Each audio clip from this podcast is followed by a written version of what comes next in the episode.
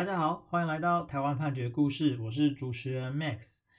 今天要跟大家分享的故事呢，是跟鳗鱼有关的故事。那鳗鱼就是呃，大家吃鳗鱼饭会吃到的那个鳗鱼哦。呃，故事呢就是有两家公司，一家呢是这个金车生物科技股份有限公司啊，另外一家是以勉公司。那这个以勉公司呢，它是养鳗鱼的。呃，金车金车生物科技股份有限公司，我们就称金车公司。它呢是主张说，哦，以免公司在九十年五月哦到七月的时候，曾经有跟他们公司呢来订购这个鳗鱼的饲料。那但是鳗鱼的饲料呢，还有欠这个七十四万多的货款没有付。那没有付钱啊，他都就请求啊，就是以免公司要来给付这样子。那以勉公司呢，则是说，诶，你精车公司卖给我的这个饲料啊，其实是没有经过核准，哈，也没有检验合格的饲料，所以呢，他认为说这个饲料呢是违反了饲料管理法的相关规定，而且这个精车公司没有告诉他这个饲料是没有经过核准的。呃，除此之外呢，这个饲料啊，这个以勉公司有拿去化验。化验呢，就是结果发现说，呃，它里面有一些组织胺的含量过高哦，具有一些毒性，酸价的指数过高哦，有些品质上的欠缺，那导致呢，以免公司他们所养殖的这个欧洲种的鳗鱼，在九十年的七月到九月之间啊，就是因为吃了这些不好的饲料，哈，就发生了死亡还有生长啊迟缓的结果，所以呢。这个以免公司就主张说，你卖给我的东西是有问题的，那还造成了我的损害，哦，所以他就依照这个民法一百九十一条之一的规定哦，主张说，呃，金车公司就这个部分要负损害赔偿责任。那既然要负损害赔偿责任的话呢，那就是两边就可以抵消。那此外呢，啊，以美公司主张说，他发现这个饲料有瑕疵的时候呢，他有用电话来通知金车公司哦，所以他并没有呃迟延来通知的状况。那当然这边就是对应到金车公司，就是说，哎，你收了这个饲料也没有告诉我说有什么问题，那你就收了嘛，收了也就用了，所以你不能事后再去争执哦这个饲料的问题。那再来呢，这个医美公司也有主张说，你卖的这个饲料啊是没有登记，而且违反了饲料管理法，所以呢，他认为说这个饲料本身呢是不可以卖的啊，类似是一种违禁品的概念啊，所以呢，他说这个是买卖契约，因此是无效啊。那既然契约是无效的话，那公司就不用再支付货款。那所以呢，他除了就是呃主张说他不用来付这个货款之外啊，他也主张说，哦，他死亡的鳗鱼有达到三万五千多斤，那生长迟缓的有三十五万多尾哦，那所以他有一些损害的部分，所以呢，他就这个部分呢，也来跟这个金车公司来做请求。那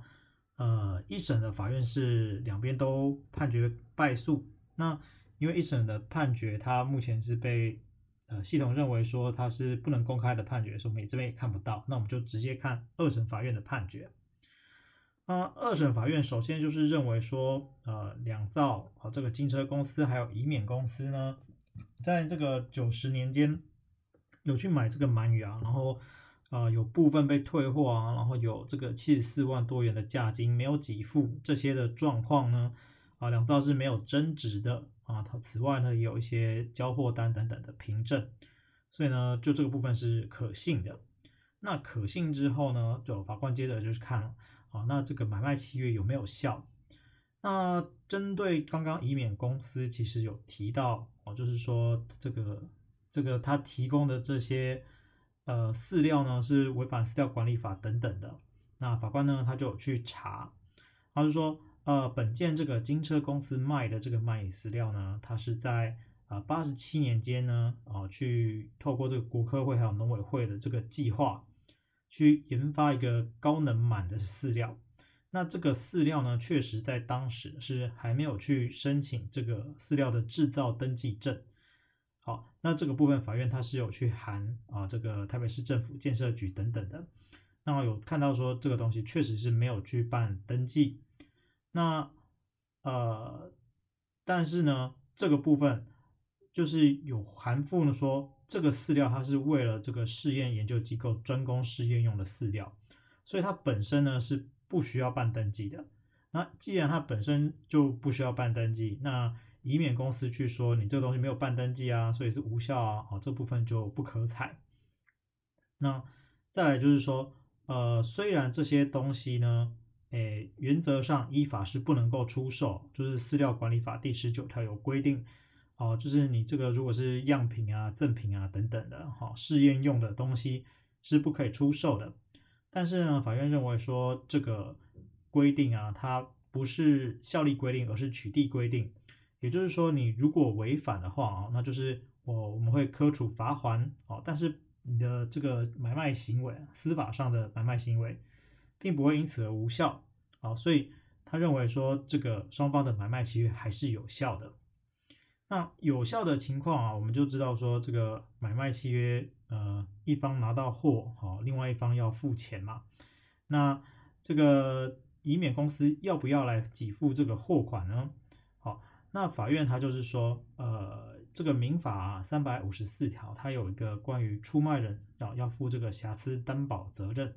那这个瑕疵担保呢，它不需要哦，这个出卖人他有任何的故意过失，哦，只要他卖的东西呢是有瑕疵的，那买方他就可以来做主张。那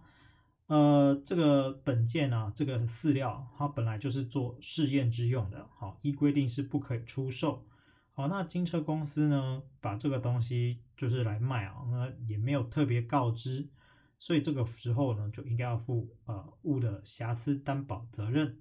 那既然这个瑕疵责任是没有去被补正的，那以免公司它就可以来拒绝给付这个货款。简单来说啊，就是以免公司付了钱，他期待的拿到的是一个一般的饲料，那不是你试验用的饲料嘛？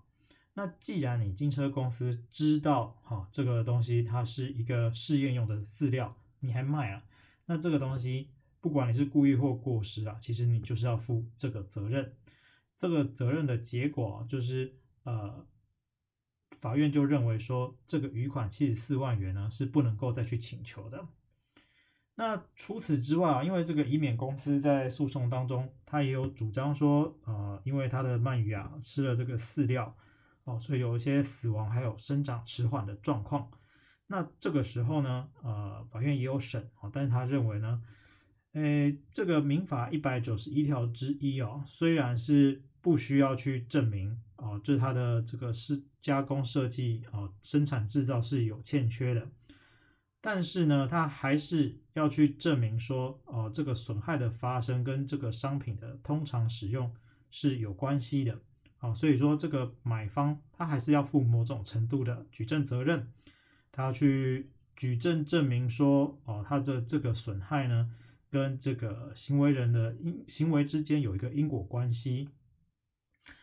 那所以法院呢，就照着这个逻辑啊、哦，他就接着往下去查啊，查到呢，就是说，哎，这个以免公司呢，主张说啊，就是他的鳗鱼啊，吃了这些饲料之后，在九十年七月间呢，有大量死亡的现象啊，那他有把这个。鱼呢就埋到呃邻近的土地啊等等的，那这个部分也有找这个证人，像是这个养殖场的厂长啊，他有去证称说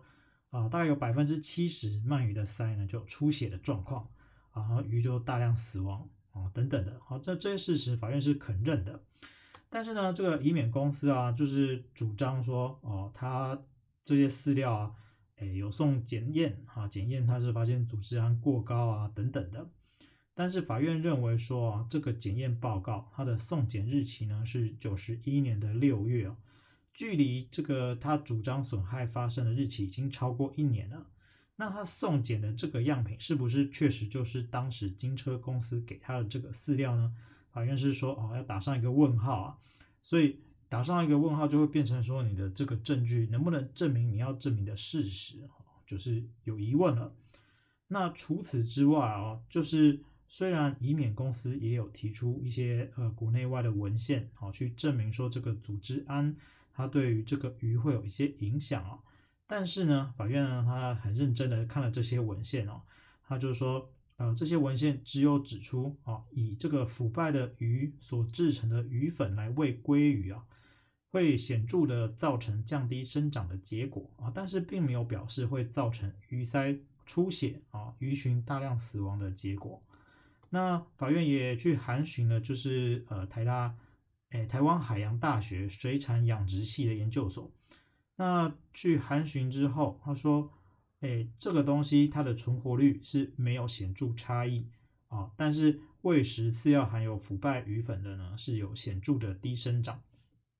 那所以法院呢，他针对了这些函询啊，他就认为说，哎，其实没有办法去认定说，哦，你主张的这个鱼群死亡啊、生长迟缓啊这样子的结果，确实是因为吃了这个金车公司的饲料所导致。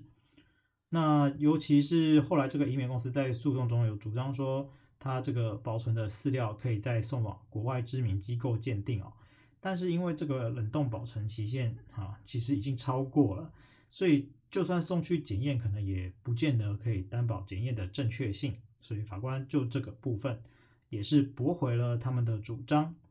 所以呢，这件高院呢，啊高等法院啊就驳回了两造的请求，结果就是这个金车公司没有办法去请求他的这个货款。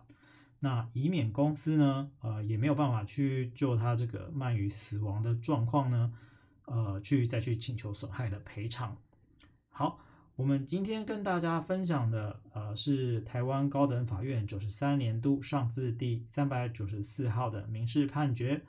我们每周一会更新，欢迎大家有意见都可以回馈给我们，或是告诉我你们想听的主题。我们下周再会。